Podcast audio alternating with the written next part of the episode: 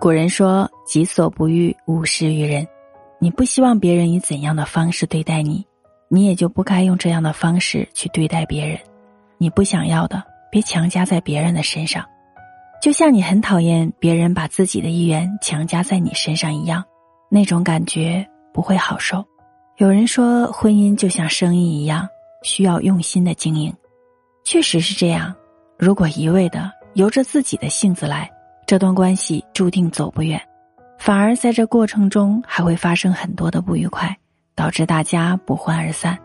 好的婚姻就像是春天的红棉花树，花开的时候。叶子全部都落光，满树都是火红的花。当花都开好了，叶子才慢慢的长了出来。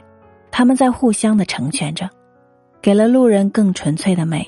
花期时是一树的火红，给人热情；长叶时一树的嫩绿，给人活力。